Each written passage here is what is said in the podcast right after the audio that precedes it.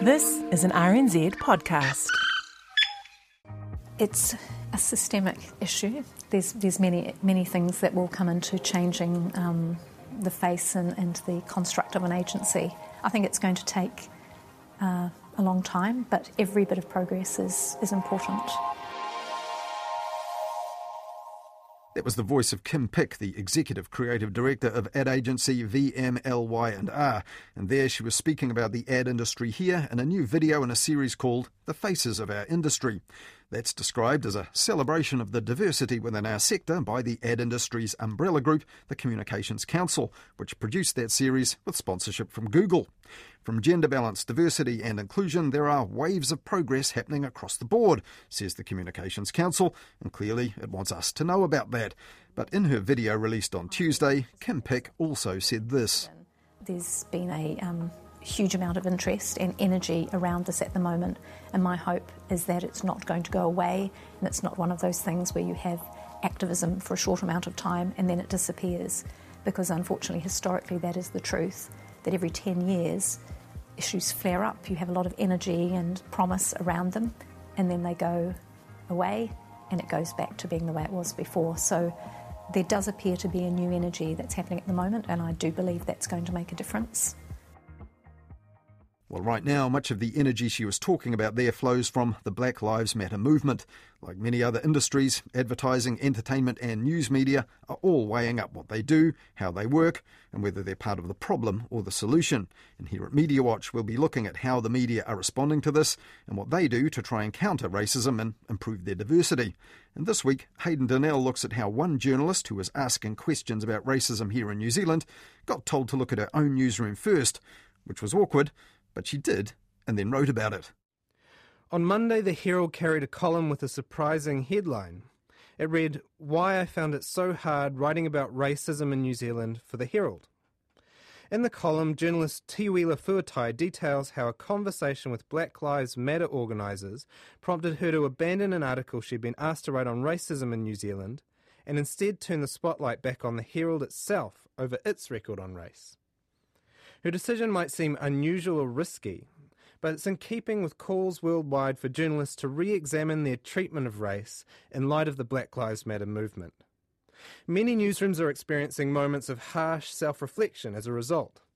In the US, the New York Times underwent a staff revolt after publishing a column by the Arkansas Senator Tom Cotton, which called for the government to send in the military to quell Black Lives Matter protests.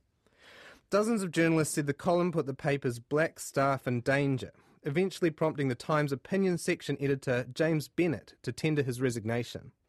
In the aftermath of the incident, the Times published another column by the journalist Wesley Lowery, which touches on many of the criticisms facing newsrooms over their treatment of race.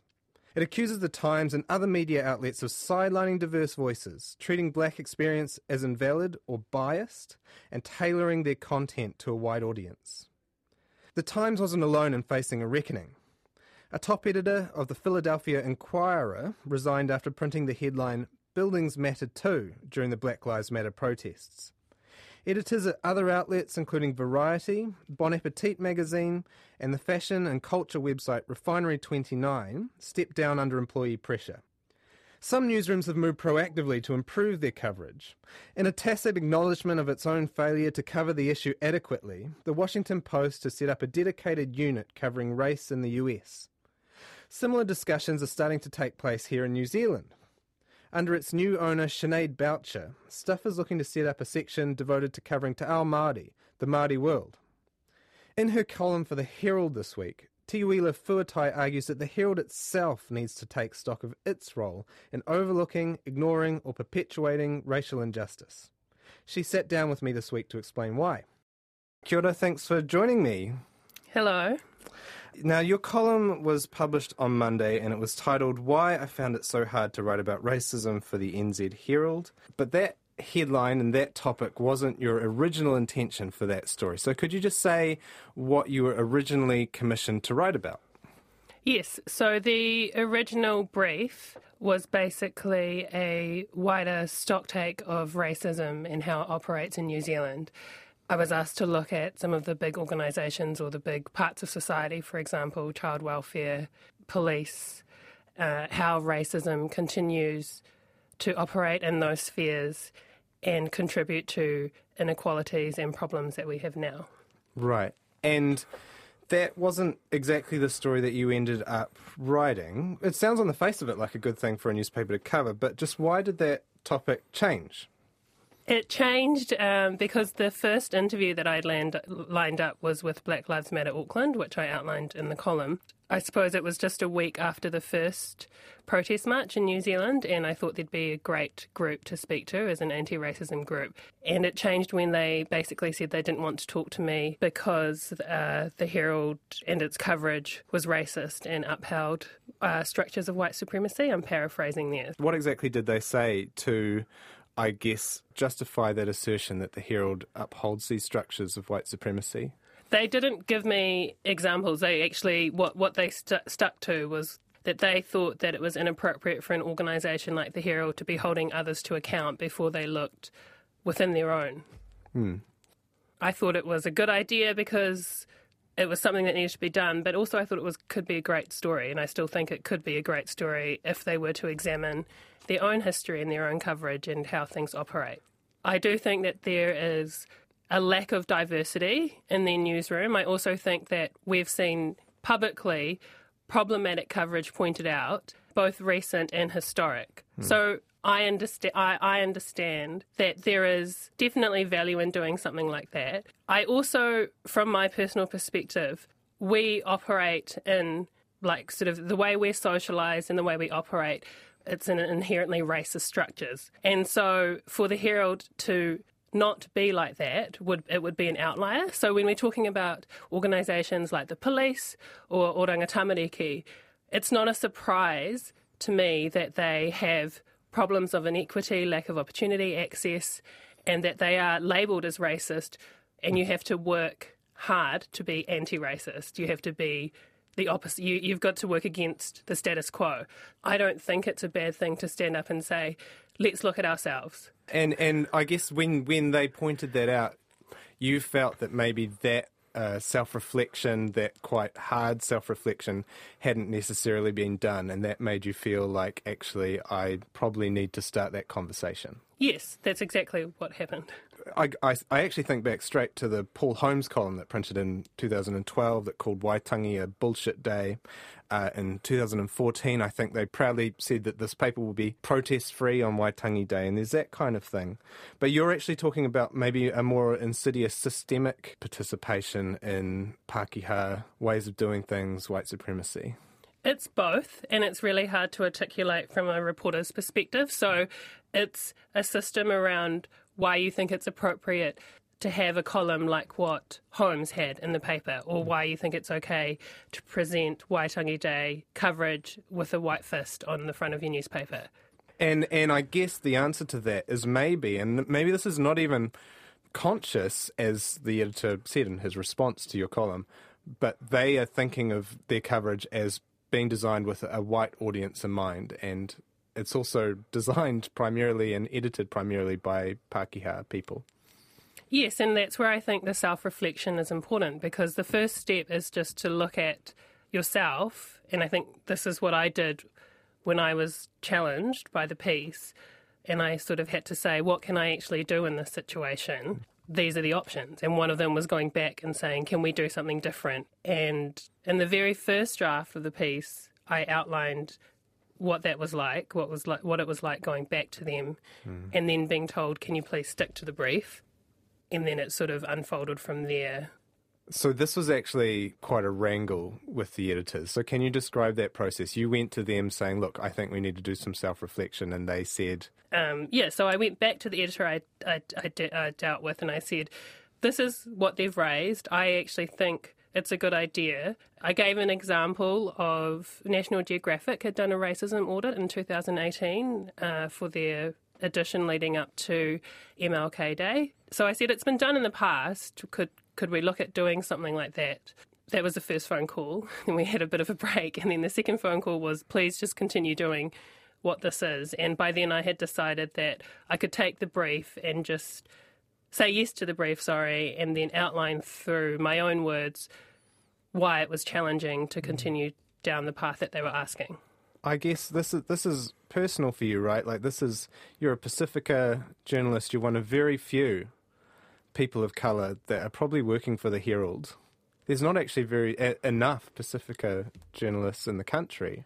Yes, I, it was definitely personal, but also I suppose what really helped was speaking to those two women, Anjan Raman and Tamatha Paul. Mm. When I spoke to them, they kind of outlined the things that they do in their own immediate environment to try and combat what they th- what they see as racism and inequalities. And so I took that back to myself and I thought I can't actually address com- the composition of their uh, editors. I can't do that from my position. I can't actually address the lack of diversity in their staff. What I can do is just outline to them what someone like me thinks when they ask an assignment like this. For you, that's a really big professional risk because, I mean, you are a freelancer and, and you're not on staff. So you must have thought, look, this is worth, this is a risk worth taking. Yes, I definitely thought that. I guess you're you're trying to make a difference to one of your places of work, but they they're not alone in this. This isn't just about the Herald. This is a media wide issue, isn't it? Like there, there, there are not enough Māori and Pacifica uh, journalists, not enough people of colour in general in newsrooms across the country. I definitely agree with that, but I also think part of what what, what is a great thing about the issues and the conversations that are being raised right now through the Black Lives Matter movement is that we do have to take it upon ourselves to reflect and understand our own shortfalls and also uh, who can address those shortfalls. So, what worked in this piece was that they came to me, which is by the way, a great thing as a freelancer. You do want publications coming to you, um, commissioning you. Like yeah. that's a really good place to to to be. Is that they came to me going, "We want you to do this. We think you're the right person to do this." And so, in that sense, I suppose I had a bit of leverage to react in the way that I did and send back a piece like I did. I, I guess though you're talking about it quite a small scale re- uh, interaction between a freelancer and mm. a company. But but they still have a lot of the power, right? The the editors and the people in charge of the company are the ones that really make these decisions and decide what to publish and mm. shape the news agenda. Is that where, really where your concern lies? Because we talk about like Māori Pacifica journalists, but actually you note in your piece that all of the editors that you dealt with, I think, are Pākehā. Yes, so all the ones that I certainly deal with are Pākehā. I don't think it should be put on someone like me to try and push people who are in those positions of power towards having a more representative and more wholesome newsroom. I can't do that. And for them to do that as well, they have to understand the value in that. So, understand that in 10 years' time, your audience and your readership or your viewers, you want to be right there with them and understanding the issues that and the conversations that they're having, and part of that is looking at the makeup of your newsroom. To do that, you've got to understand the value, like I said in the piece, the value in actually diversifying. What would you like to see from the Herald from here on out? I think would be a really great move for the Herald and, and us because now I'm there talking to them about it to do a type of examination of their past coverage. Um, I think that's a good starting. You would encourage other news organisations to do that, including places like RNZ. Absolutely. But I also think from audience perspective, like from a reader's perspective, if it's done properly, it'll be a really fascinating examination of a part of New Zealand history. And that's almost like an educational resource when you think about it. Hey, thank you so much for speaking to me. You're welcome. Thank you for having me, Hayden. We asked the Herald's publisher NZME for an interview about Teuila Fuatai's column and what the company is doing to increase its diversity. They declined but pointed towards the statement published below the column by NZ Herald editor Murray Kirkness. Kirkness said NZME formed a diversity and inclusion committee and has committed to accountability on measurements relating to diversity of voice. He said the company accepts Teuila Fuatai's criticism and will do better. He added, We hope we can be agents of change across society, a role the Herald has fulfilled for more than 150 years. You can read his full response at nzherald.co.nz. Hayden Donnell reporting there, and you can read more details of Teuila Fuatai's column and Murray Kirkness's response in the online version of the story that's on the Media Watch page of the RNZ website or the RNZ app.